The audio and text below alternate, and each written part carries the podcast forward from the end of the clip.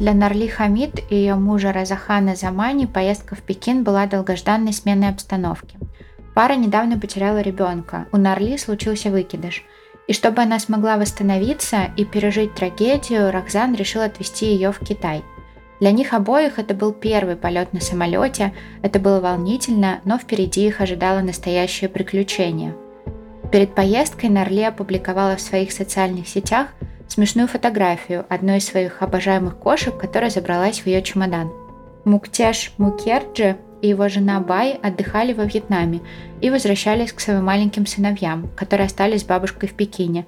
Муктеш постоянно катался по командировкам и очень уставал, поэтому отпуск во Вьетнаме он и Бай ждали очень долго. И отпуск удался. Пара радостно обсуждала все, что им удалось увидеть и попробовать. Бай публиковала много фотографий из их поездки. Муктеш и Бай улыбались, выглядели счастливыми и отдохнувшими. А теперь время возвращаться домой, к детям, к семье. Но ни Нарли и Рахзан, ни Муктеш и Бай не вернутся в Пекин. Они, как и другие 223 пассажира рейса MH370 и 12 членов экипажа самолета, никогда не вернутся к своим семьям, не смогут обнять своих близких и друзей – Самолет рейса MH370 никогда не приземлится в Пекине. Он вообще никогда нигде не приземлится. Самолеты взлетают, самолеты иногда падают, но не бывает такого, что самолет с людьми на борту просто испаряется посреди тихого неба, и никто не знает, что случилось с ним и с его пассажирами. Всем привет, это подкаст «Тут такое дело», меня зовут Даша. А меня Маша. И сегодня у меня для вас снова нераскрытое дело – и я пошла даже дальше, чем обычно, потому что в этой истории пропал не один человек, не два или три, а 239. И с ними вместе целый самолет. И это, конечно же, дело таинственного исчезновения рейса малайзийских авиалиний MH370. И я вам обещаю, что скоро я сделаю обычного серийника и перестану вас мучить, но пока что наслаждайтесь. Готовить этот выпуск мне было сложно, про самолеты я совсем ничего не знаю, и приходилось разбираться в базе. Хорошо, что информации по этому делу достаточно. Есть документалка Netflix, она мне не понравилась. Есть разбор документалки с описанием, что Netflix рассказал неправильно. Это мне уже понравилось. И есть замечательная статья на сайте The Atlantic. Но мне все равно было бы очень сложно понять, что случилось с рейсом 370 и рассказать об этом вам – если бы не помощь одной нашей прекрасной слушательницы, Прокаевой Натальи и ее сына Сережи, который увлекается гражданской авиацией и которому всего 15 лет. Сережа ответил на все мои, скажу честно, не особо умные вопросы, объяснил все так просто и понятно, что даже у меня в голове моментально создалась картинка. Спасибо большое Наталье и Сереже. Без них этот выпуск у меня бы не получился. Ну что, заинтриговала я вас достаточно, но перед тем, как продолжить, мы с Машей, как всегда, напоминаем вам, что наш подкаст выпускается исключительно в развлекательных целях и предназначен только для лиц старше 18 лет. Мы также не рекомендуем слушать наш подкаст людям с повышенной чувствительностью, так как мы с Машей обсуждаем все детали преступлений, ничего не скрывая. А еще мы за взаимное уважение, активное согласие, не насилие и соблюдение законодательства. Мы не поддерживаем распространение насилия, не одобряем преступников и их преступления, даже если иногда говорим про них в шутливой форме, и надеемся, что и вы тоже. В 12.42 тихой лунной ночью 8 марта 2014 года Boeing 777 авиакомпании Malaysia Airlines вылетел из Куала-Лумпура и повернул в сторону Пекина, набрав назначенную высоту 10 тысяч метров. Обозначение Malaysia Airlines MH, номер рейса 370. Самолетом управлял помощник, или его иногда еще называют второй пилот, Фарик Хамид. Ему было 27 лет. Для него это был тренировочный полет и последний. После этого полета он будет полностью сертифицирован. Контролировал Фарика командир воздушного судна Захари Ахмад. Ему было 53 года, и Захари был самым опытным капитаном малазийских авиалиний. В смысле, то есть помощник управляет самолетом, а капитан просто его контролирует? Да, капитан отвечает за связь с землей, за общее направление. Ну, то есть он делает сложную работу. Управлять самолетом это, оказывается, несложная работа. Ну, насколько я всегда думала, что сложно взлететь и посадить самолет, а когда он летит, это несложно. Ну, если никаких ситуаций не возникает, то несложно вообще ничего. Mm. Кроме Захари и Фарика, на борту находилось 10 бортпроводников, стаж самого молодого – 13 лет, самого старшего – 35. Все опытные, с большим количеством часов полета. Весь экипаж – малазийцы. Рейс был пассажирский, поэтому в самолете еще было 227 человек. Большинство были китайцами или малазийцами, но кроме них в самолете были граждане самых разных стран, от Франции до Ирана. Четверо пассажиров на этот рейс не успели, пропустили регистрацию. Той ночью в кабинете пилота, пока помощник Фарик управлял самолетом, капитан Захари отвечал за радиосвязь. Это обычная практика. Связь с диспетчерами на земле поддерживает помощник, а в воздухе капитан самолета. Взлет, набор высоты и занятия курса проходили в обычном режиме. Но вот сообщения Захари были немного необычными – в час 01 ночи он сообщил по рации, что они выровнялись на высоте 10 тысяч метров. Это лишнее сообщение в воздушном пространстве, контролируемом радаром. Там нормой является сообщать о выходе из высоты, а не о достижении ее. В час 08 самолет пересек береговую линию Малайзии и направился через Южно-Китайское море в направлении Вьетнама. Захари снова сообщил, что самолет находится на высоте 10 тысяч метров. 11 минут спустя в час 19 ночи, когда самолет приблизился к вьетнамской юрисдикции, диспетчер передал по рации «Малазийский 370, свяжитесь с Хошимином, спокойной ночи». Диспетчер передал и новую радиочастоту для связи с диспетчерами другой страны. Захари ответил «Спокойной ночи, Малазийский 370». Он не сообщил высоту, хотя должен был, но в остальном сообщение звучало нормально. То есть он сообщал высоту, когда не должен был, и не сообщал, когда да. должен был. Да. Но это нормально. Такое иногда случается. В этом нет ничего супер подозрительного. Ну, это странно, но это не супер подозрительно. И это было последнее, что мир слышал о MH370. Пилоты так и не связались с Хошимином и не ответили ни на одну из последующих попыток с ними связаться. Экипаж не сообщал о проблемах на борту, не объявлял чрезвычайной ситуации. На борту самолета находилась специальная система связи. Она называется АКАРС. Эта система, кроме других своих функций, передавала на Землю информацию о скорости, высоте самолета, оставшемся топливе, и согласно последнему отчету этой системы в час 07, а пропал самолет в час 19, все работало исправно, на борту самолета оставалось 43 с лишним тонны топлива, этого достаточно для завершения рейса даже с запасом, этого хватит еще на 7-8 часов полета.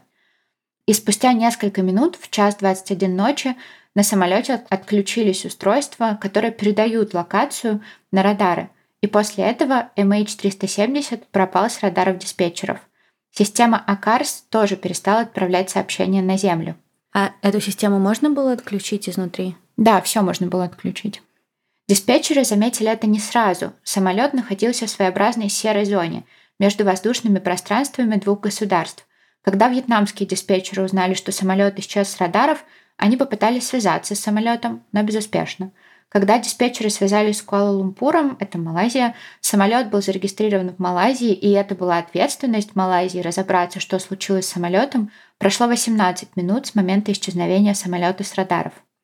После этого диспетчеры Куала-Лумпура и компания Malaysia Airlines пытались найти самолет всеми доступными им способами через систему АКАРС, по радиосвязи и даже звонками со спутникового телефона – Ответа нет. Но чрезвычайная ситуация, которую должны были объявить сразу же, была объявлена только спустя 5 часов после исчезновения Боинга. В этот момент самолет должен был приземлиться в Пекине, но этого так и не случилось. Ну, они, наверное, надеялись, что там все отключилось, но они все равно долетят. Да, и они запутались, они забыли свериться с радарами, и представитель авиакомпании проверил, такой, ну, самолет должен прилететь в Пекин тогда-то, тогда-то. Значит, он, наверное, движется по курсу. Мы ничего не будем проверять. Начинается расследование и поиски. Поиски, которые считаются самыми масштабными и самыми дорогостоящими в истории авиации. Поиски вначале проводились там, где самолет исчез с радаров, в Южно-Китайском море.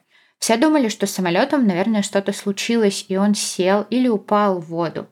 Но после того, как в этом месте ничего найдено не было, стали искать какую-то другую информацию, раз радары и система АКАРС не давали больше никаких данных. И тут будет немножко технических сведений. Я их постаралась очень просто объяснить, потому что они помогают понять это дело лучше. И вот эту вот информацию, другую, какие-то другие источники, где мог быть самолет, раскрыли малазийские военные. Потому что военные, оказывается, используют радиолокационные станции. Им не нужен какой-то радиосигнал от самолета, они просто считывают разные точки, которые в небе там двигаются, они это могут считывать. Ну, то есть это как, например, а, считывают объекты под водой. Да, типа такого. Им не, нужен, не нужна связь с этим да. объектом, они, грубо говоря, сканируют. Просто сканируют, да, находят да. его и выцепляют. Да. да. Их радары считали, что самолет Боинг, более точно они не смогли определить, но это, скорее всего, был наш пропавший самолет, в час 23 резко отклонился от курса. Сначала немного повернул направо, а потом сразу развернулся влево, в сторону Куала-Лумпура и Малайзии. То есть самолет повернул обратно, развернулся.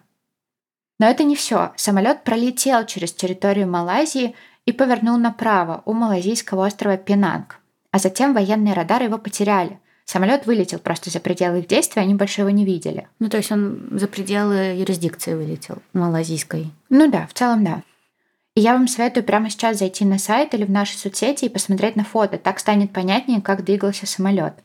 Теперь появилась новая область для поисков у берегов Малайзии. Но ни одного следа самолета там тоже не нашли. Стали искать другие способы, и кроме военных радаров помочь отследить самолет и, может быть, спасти людей на борту могли спутники. Подожди, у меня вопрос. А сколько было лететь самолету обратно до Малайзии после того, как он развернулся? По Примерно 6-7 часов. То есть, по сути, это почти все топливо, которое у них было. Почти все. Ну, то есть 5-6, чтобы долететь обратно, еще какое-то количество времени у них оставалось. Угу. На борту Боинга были специальные устройства, которые передавали информацию не только на Землю, но еще и в космос, то есть на спутники. А спутник считывал это все и отправлял полученные сведения на Землю. Эта система называется САТКО или спутниковая связь. И данные спутников подтвердили информацию военных. Самолет действительно вернулся обратно в Малайзию и пролетел остров Пенанг. Потом спутник после вот этого острова потерял самолет на 3 минуты по неизвестным причинам. Но спустя 3 минуты связь была восстановлена. То есть он отключился, а потом снова включился. Единственная сложность состояла в том, что спутник не может передавать точную локацию самолета. Он просто показывает, что самолет на связи, с ним все хорошо, он летит. Но можно посчитать расстояние между спутником и самолетом в каждый момент сигнала и примерно понять, куда он двигается.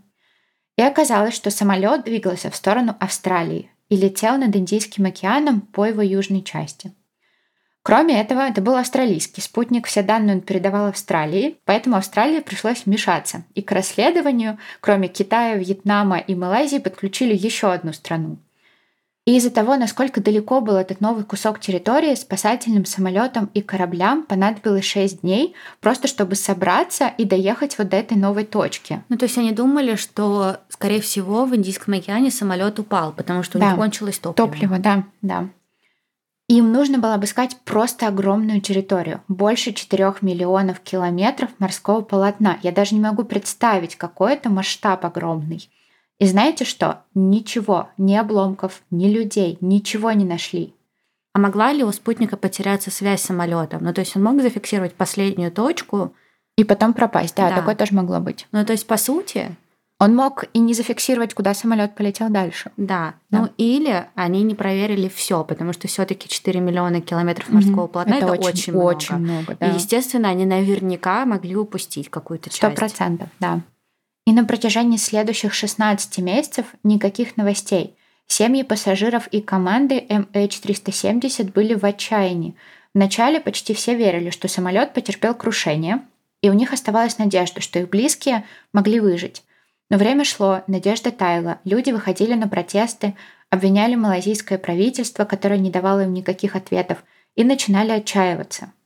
Но спустя 16 месяцев на противоположном конце Индийского океана, острове Реюнион, это один из группы островов недалеко от Мадагаскара, была сделана очень важная находка. Группа волонтеров расчищала пляж на этом острове, и они наткнулись на огромный двухметровый объект, который показался им какой-то частью самолета. Эту находку быстро передали группе, занимавшейся исчезновением MH370, и эксперты определили, что да, это действительно часть правого крыла самолета, которая называется флоперон. На этом флопероне нашли маркировку, включающую даты и серийный номер, и по ним смогли определить, что флоперон принадлежит Боингу 777, летевшему рейсом MH370. Это мог быть другой Боинг 777. Но это вот этот именно рейс, ага. это именно этот самолет. Теперь стало понятно, что самолет вместе с пассажирами и командой, скорее всего, упал где-то в Индийском океане. Но найденный флоперон был не последней находкой. После него на самых разных пляжах и побережьях Индийского океана нашли самые разные части самолета. Всего 31 объект. Но не все эти части точно принадлежали исчезнувшему Боингу. Только по трем элементам эксперты смогли сказать со стопроцентной вероятностью, что это точно части MH370. А все остальные – высокая или крайне высокая степень вероятности, но точно сказать нельзя. На обломках не было ни следов взрыва, ни вообще каких-либо видимых повреждений, кроме одного обломка, где было три отверстия от какого-то воспламенения, от пожара. Но принадлежал ли этот обломок нашему самолету, сказать точно было нельзя. То есть он был в группе тех объектов, которые сложно было установить. Ну, то есть есть вероятность, что самолет мог воспламениться, и он повернул, чтобы вернуться домой на починку? Возможно, или это просто была паника, потому что ближайший запасной аэродром был ближе гораздо в ну другом Ну да, они же вообще могут сесть в любом месте да. вообще. Да, у них сразу же есть запасные аэродромы, то есть они летят и не знают, вот, это мой конечный пункт, но по дороге я могу приземлиться тут, тут и тут. Да, ну я думаю, что если совсем все плохо, они везде могут приземлиться. Главное, да, не на людей. Да, конечно. И нужно было сосредоточить все силы на поисках на дне океана. Возможно, получится найти тела погибших пассажиров и команды и передать их семьям. И подводные лодки и субмарины обследовали еще дополнительно к вот уже обследованному морскому дну еще 120 тысяч километров дна. И ничего там не нашли. Куда делся целый самолет MH370 и вместе с ним 239 человек, неизвестно. Самолет словно растворился в воздухе. Эксперты на форумах говорят, что если бы Боинг упал в океан, он не просто ушел бы на дно, где его действительно сложно найти. Нет, самолет бы разбился на тысячи частей, некоторые из которых, например, подушки сидений, всплыли бы и их увидели бы на поверхности. И ответов у нас нет. И, конечно же, эта загадка породила огромное количество самых разных теорий. Бермудский треугольник? Нет, это оказывается в другом месте. Инопланетяне. А, ну Бермудский треугольник это же реальное место. Да. я имела в виду, есть же еще какая-то вот э, такая вещь, похожая на Бермудский треугольник, что типа влетает в другую... Другое измерение? Да. О боже. Матрица. Нет, но 5% опрошенных вот по, этому, по этой версии верят, что инопланетяне похитили MH370. То есть, ну... Ну нет, я в это не верю. я, я тоже в это не верю. Самая первая возникшая теория, что во всем виноват капитан самолета Захари Ахмад Шах. Эту версию поддерживала сама авиакомпания Malaysia Airlines, которая заявила, что капитан Захари намеренно сменил курс и утопил борт в океане, убив при этом 238 человек и совершив самоубийство. Я не верю в эту версию, как, честно говоря, и во все остальные, но расскажу вам ее так, как ее рассказывают сторонники этой теории, чтобы все звучало максимально убедительно. Сначала разберемся, могло ли это вообще произойти, была ли у капитана возможность угнать самолет и пролететь целых 8 часов. Краткий спойлер, да, возможность была. Ну, то, есть, то есть, по сути, он мог эм, своего вот этого вот помощника. помощника убить или там что-то Да, или сделать. просто отправить его куда-то. Да, и повернуть самолет, и никто бы не понял, куда он летит. Да. Интересно. Не, но ну, мне тоже кажется, что компании просто выгодно обвинить. Да, но компания себя абсолютно ужасно вела на протяжении всего этого дела. Это просто ужас. Итак, час 19 самолет пролетает над Южно-Китайским морем. Диспетчеры Куала-Лумпура связываются с самолетом и говорят MH370, свяжитесь с Хошимином, частота 129, спокойной ночи. Дальше самолет должны были вести диспетчеры Хошимина. Захари отвечает «Спокойной ночи, MH370». Самолет в серой зоне, и это значит настало идеальное время, чтобы привести в исполнение его план. Он говорит Фарику, второму пилоту, «Эй, дружище, сходи передохни, поешь чего-нибудь, можешь и мне захватить что-то перекусить». Или что-то подобное он говорит, но Фарик уходит из кабины, а Захари запирает за ним дверь. После 11 сентября безопасность на борту усилили, и двери в кабину пилота на многих суднах, в том числе и на Боинге – оборудовали специальными замками с защитой от угонщиков. То есть к пилоту и капитану попасть снаружи было никак нельзя, если они решили закрыться. Захари закрывает эту дверь. И теперь он полностью владеет ситуацией на борту. В час 21 он отключает все устройства, которые делают самолет видимыми для радаров. Все эти устройства управляются из кабины пилота. А на самолете нет никакого средства связи с Землей у бортпроводников? Спутниковый телефон. Угу. Ну, то есть, если бы, например, а, Фарик ушел и понял, что Захар его не пускает и что да. это нечисто, он мог да. связаться по да. спутниковому телефону. Да, но он этого не сделал. Но есть версия. То есть по этой версии объясняется, почему он мог этого не сделать. Сейчас расскажу. Потом Захарий отключает автопилот и резко поворачивает налево. Такой резкий поворот можно совершить только при ручном управлении. Автопилот так не умеет. То есть нельзя просто поменять координаты и отправиться на автопилоте, совершив такой резкий разворот. Так нельзя. Он ведет самолет обратно к Малайзии. Возможно, в какой-то момент он решает, что ему могут помешать. Второй пилот или кто-то из экипажа, или вдруг начнется паника, и он вручную включает разгерметизацию салона. Такая возможность есть. Обычно разгерметизация происходит автоматически, и тогда автоматически выбрасываются маски. Нам всем это говорят всегда. Но на случай, если автоматика даст сбой, у пилота в кабине есть ручной режим, чтобы включить разгерметизацию и выбросить маски. И, возможно, Захарий это и сделал. Он надел на себя свою маску и разгерметизировал салон. Пассажирам выпадают кислородные маски, но я этого не знала абсолютно. Действия пассажирских масок хватает на 12-15 минут максимум. Класс. Вообще, выпуск в тему. Я как раз скоро лечу в отпуск. И я. У меня просто 16 часов перелетов. Да, но вот этих 12-15 минут хватает, чтобы посадить самолет куда-то. Поэтому, скорее всего, ты выживешь. Я понимаю, но я в целом просто про то, что очень много факторов, которые могут за эти 16 часов, как оказывается, произойти. Да, это правда. Извините. У Захари же, ну и всех пилотов, маска посерьезнее, ее хватает на много часов. Скоро весь самолет затих, пассажиры и экипаж мертвы. Захари ведет самолет дальше, пока у него не закончится топливо и не перестанут работать двигатели. Он поворачивает самолет на юг, к небольшому острову Пенанг. Захари родился на этом острове и перед смертью хотел последний раз посмотреть на свой дом. Спустя семь с лишним часов двигатели остановились. Захари отпустил руль, и самолет поскользил прямо к воде, а потом упал вместе с экипажем и Захари. Звучит на самом деле вероятно. Нет. Почему? Ну, какой должен быть мотив, чтобы такое сделать. Ну, то есть это уже что-то не просто как самоубийство, да, там с дальнейшим убийством, это уже как какой-то акт терроризма. Да. И должен быть какой-то очень сильный мотив, или какое-то прошлое Захари, которое бы говорило нам о том, что он на это способен. Ну да, возможно, там у него были какие-то проблемы, но я думаю, что никакие проблемы не объясняют того факта, что он просто взял такой, а сейчас я никогда такого не делала, но сейчас 200 сколько-то там человек я просто прикончу. Да, но я вам сейчас расскажу, какое у Захари было подобие мотива, которое сторонники этой версии обычно приводят здесь, и ты потом мне скажешь, что ты думаешь. Оказывается, незадолго до всех событий жизнь Захария порушилась. Жена от него ушла, забрала с собой троих детей, потому что они очень сильно поругались. И друг семьи рассказывал, что поругались они из-за измены Захари.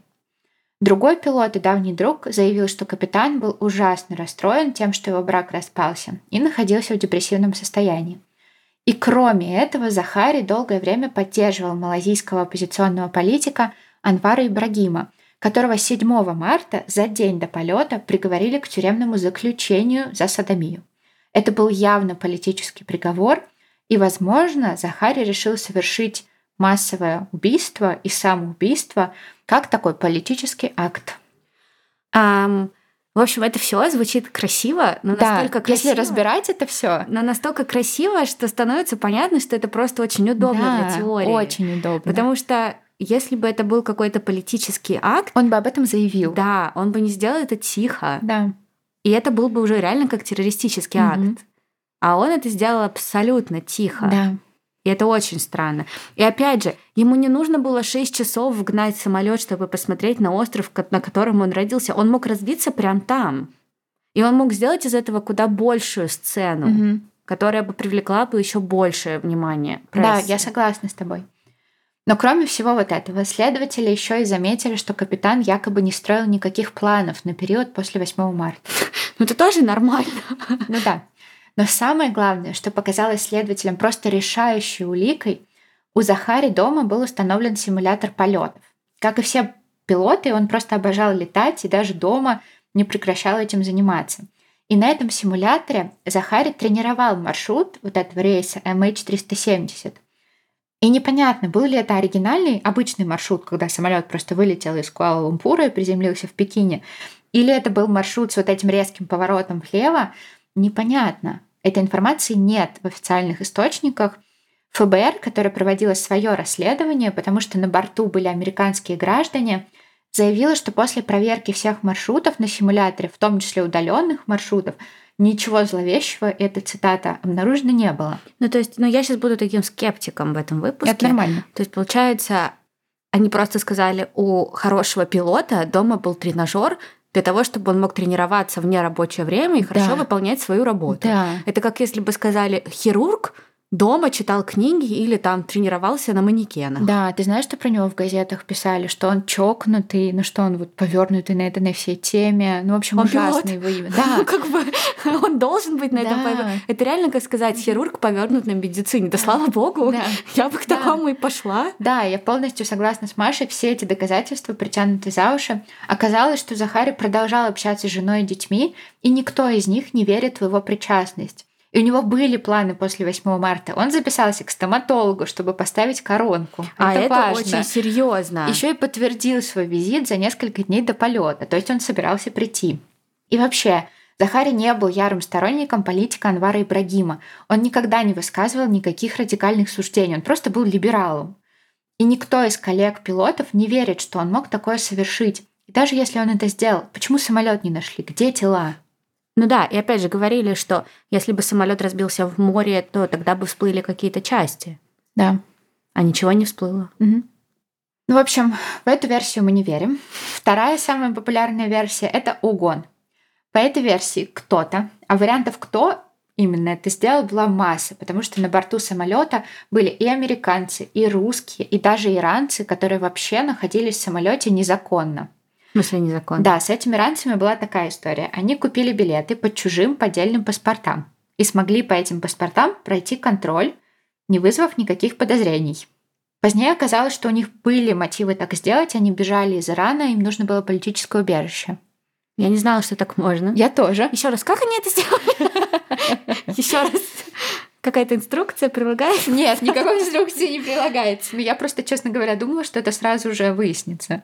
Ну, то есть, что системы безопасности очень хороши, и базы данных очень ну, хороши. Ну, наверное, ее просто улучшили вот к сейчас. Ну, я надеюсь. Я недавно видела видео, как э, близнец, там было два парня-близнеца, и один близнец решил пройти контроль по паспорту другого и прошел. Ну, потому что это близнецы. Ну, да, это... но все равно. Ну нет, ну это близнецы. То но... есть ты не сможешь пройти по моей биометрии. Нет, а ты знаешь, конечно, кстати, меня... отпечатки пальцев. Меня на паспортном контроле всегда тормозят. Ну, я, кстати, не знаю почему, но у меня правда. Я замечала, что если я с кем-то летаю, то в моем случае меня как будто бы всегда на пару секунд дольше задерживают. Но это, мне кажется, ты себя уже убеждаешь. Не-не-не, даже не на пару секунд. Мне иногда задают вопросы. Ну, то есть не такие типа «куда летите?», а, то есть, ну, поглубже. И, а, может быть, это потому, что я им всегда улыбаюсь и стою... Да, такая... наверное. Наверное, все люди такие э, уставшие очень. Я просто такая, здрасте. И такие, о, устала, все, проходи. Ну, я как бы, не знаю, я тоже, я начинаю немножко нервничать в таких ситуациях. Мне кажется, флиртуешь просто. Нет. Они чувствуют, они чувствуют, что ты нервничаешь. Может быть, они, наверное, видят да. мои темные волосы. Нет, Маш. Включают свой расизм. И вот по второй версии кто-то из вот этих опасных людей мог просто взять в заложники кого-то из бортпроводников или другого пассажира, например, и потребовать от пилотов изменить курс полета. Зачем? После теракта 11 сентября память многих была еще свежа, и сторонники этой теории посчитали, что самолет угнали для очередной террористической атаки, приуроченной годовщине теракта. Почему тогда пилоты не сообщили об этом на Землю и не подали сигнал бедствия, почему у самолета такой странный маршрут. Ну и в конце концов, даже если это все и случилось, где самолет и где тела, ни одна группировка за этот угон ответственности не взяла, и на самом деле эта версия вероятная, но доказательств ее поддержку у нас нету. И, кстати, когда я про нее читала, я искала, как угнать самолет, и теперь моя история в поисковике выглядит пугающе, там типа смерть от гипоксии, как угнать самолет, как убрать самолет с радаров, сколько действуют кислородные маски. И вот когда это все гуглила, я наткнулась на статью, шуточную, я надеюсь, которая называется «Руководство по угону самолета». И я оставлю вам ее в источниках, вдруг вам пригодится. И там просто золото, которое можно разобрать на цитаты. Я вам сейчас просто маленький кусочек прочитаю. Если вам срочно понадобилось угнать самолет, действуйте по профессиональной схеме. Проанализируйте цель, для которой вы планируете захватить воздушное судно. Если эта цель летать куда вздумается, то желательно сохранить жизнь при осуществлении плана. Далее отправляйтесь в аэропорт и проникните на борт. Проигнорируйте выстрелы охранников, если они будут. Не стоит отвлекаться на подобные пустяки. Это просто какой-то московский а, какой-нибудь около там бар пропитый, типа дикого койота. Проигнорируйте выстрелы охранников. Да, а помнишь, были в нашем детстве эти вредные советы? Да. Спокойно дождитесь, пока воздушное судно взлетит. Грозно напугайте оружием окружающих и потребуйте у экипажа лететь в воздушную гавань, где вас не найдут. Там мирно отпустите людей, никого не убивайте, а то потом от вас не отстанут. Затем на время спрячьте самолет и спрячьтесь сами. Когда шум вокруг поутихнет, достаньте самолет из тайника, перекрасьте его и измените собственную внешность. Далее останется оформить фальшивые документы на джет и пользоваться им в свое удовольствие. Мне нравится. Как будто бы самолет это какая-то маленькая коробочка. Да, перекрасьте ее. Да, и, кстати, а, в одном из моих самых любимых боевиков, «Шакал» называется, там тоже угнали машину и ее перекрасили. И там буквально покрыли ее временной краской, а потом он быстро заехал в гараж и быстро очень сильным потоком воды смыл эту краску, и машина была другого цвета. Прикольно. Да, можно Это также самолет сделать. Это все лишь самолет. Да, конечно. Вот. Они же никак не отслеживают. Да, вообще конечно, никак. вообще нет. При соблюдении этих нехитрых правил вы легко и быстро угоните воздушное судно и оставите свое имя в истории авиации на все времена. В общем, друзья, если вам нужно, читайте.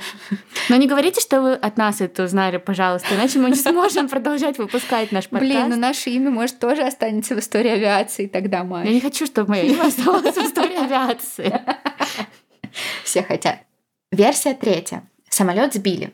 Эта теория предполагает, что рейс 370 мог быть сбит во время какой-то военной операции. Например, военной операции Таиланда и США в Южно-Китайском море. По этой теории самолет сбили случайно, а потом попытались прикрыть все улики и скрыть доказательства. Есть даже похожая версия, что самолет не сбили, а увели на принадлежащий Британии остров в Индийском океане под названием Диего Гарсия. И там, на этом острове, находится крупнейшая военная база США. Сторонники этой теории приводят в качестве аргумента один факт. И да, это правда важный факт.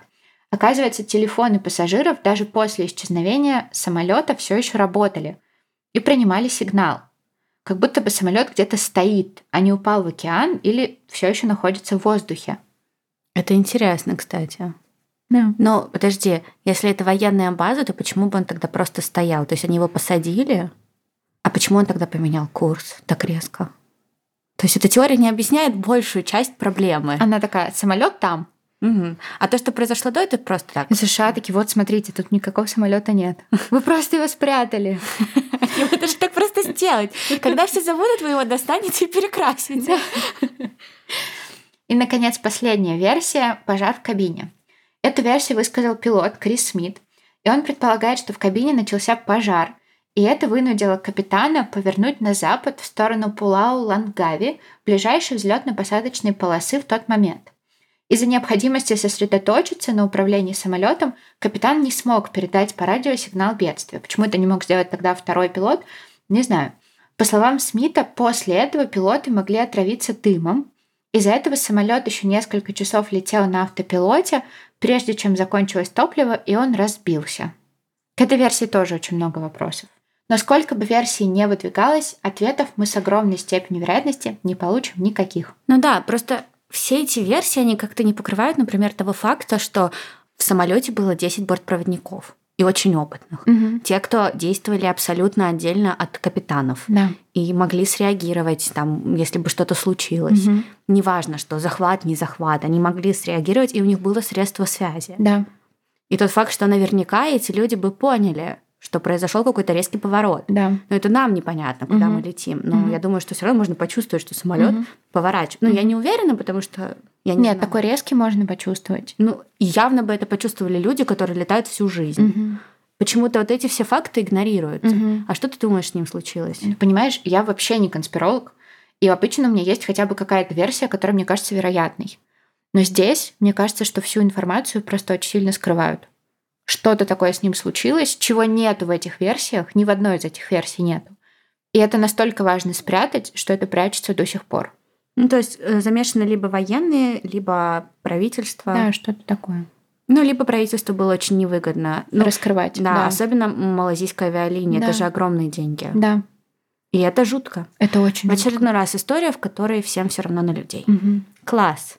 А это просто, просто люди, которые летели, там кто-то возвращался к семье, кто-то из отпуска, кто-то по работе, кто-то вообще устроился на новую работу. То есть это просто обычные люди, которые летели обычным рейсом. Это вот мы с вами.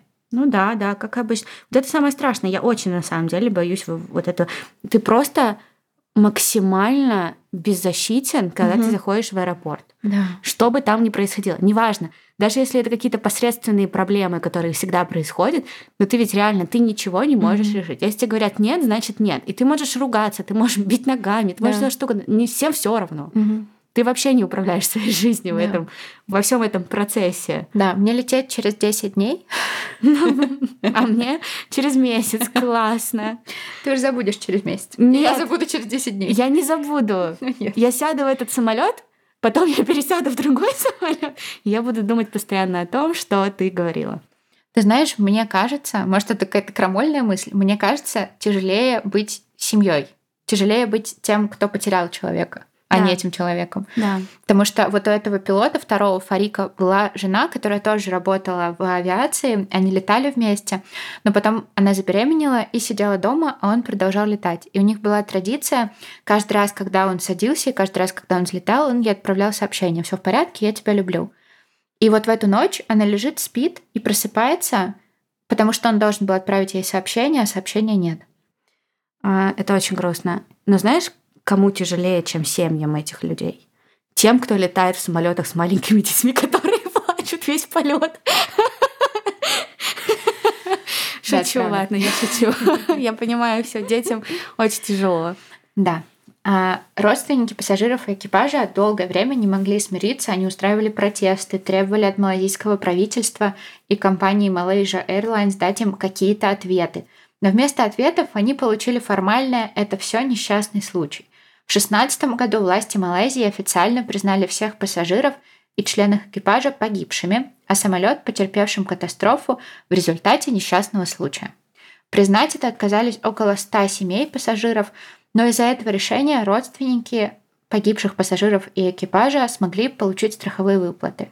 А кто-то смог подать в суд на авиакомпанию, и вот эти иски исчезновение рейса MH370, они все нанесли очень серьезный удар по финансовому состоянию Malaysia Airlines, и компания была на грани банкротства. Она уволила 600 сотрудников, сократила свои расходы, но уже в 2016 году заключила сделку с авиакомпанией Emirates и поправила все свои дела. И компании, конечно же, не жаль. Спустя полгода после исчезновения самолета компания в рамках ребрендинга организовала для жителей Австралии и Новой Зеландии конкурс. Вы просто послушайте. Мой список предсмертных желаний. Но это они имели в виду вот список да того, понятно, хочу- они не подумали об этом. Спустя полгода. Но это тоже, это корпоративная структура. Естественно, они будут пытаться максимально уйти от вещи, которая их так очернила. И понятное дело, что бедные маркетологи... Но это не- жесткий триггер. Ну, как это так ужасно. можно сделать? Это была ошибка маркетологов, но они тоже, они пытаются вырулить. Понимаешь, к ним приходят и говорят, мы на грани банкротства, сделайте так, чтобы все было классно. Естественно, они будут делать вид, что ничего не произошло. И, наверное, там такие подачи были. Но мой список предсмертных желаний не умереть, летая на ваших э, полетах. Не испариться непонятно где. Призовой фонд для победителей, кстати, был iPad и перелет эконом-класса в любую точку Малайзии. Кто бы участвовал? У меня большие вопросы. Ну, за iPad только если. За- В любую точку Малайзии. Спасибо, не. Повезут на какой-нибудь остров и там оставят. Он скажет, он пропал. Это очень печ- На самом деле, шутки шутками, но это очень печально. Это жуткая история. Это вот та история, которая меня тронула, когда я смотрела документалку, там были семьи погибших. Потом она меня напугала, потому что нет ни одной версии, которая бы объясняла, что случилось. И она меня очень сильно расстроила, потому что это может произойти с каждым из нас. Мне очень грустно, потому что чем старше я становлюсь и чем больше я про это читаю, э, тем меньше каких-то вот таких теорий заговоров, в которые я верю.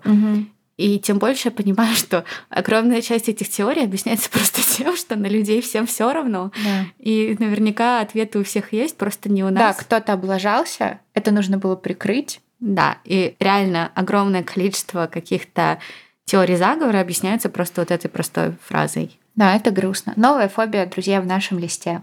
Стать э, участником, Невольной жертвой. да, невольной жертвой или участником какого-то события, которое случилось по вине кое-каких людей. И на этой грустной ноте, Надеюсь, мы, такими не станем. да, Это счастливая нота. Видишь, я закончила счастливой ну ноте. такая ты спорно счастливая нота, Маша. Я очень надеюсь, что вам понравилась история, что вам было интересно и что вам было понятно. Спасибо большое Наталье и Сереже за помощь. Это было очень мило. Да, очень приятно, что вы мне помогли. И увидимся с вами в следующем выпуске. Всем пока!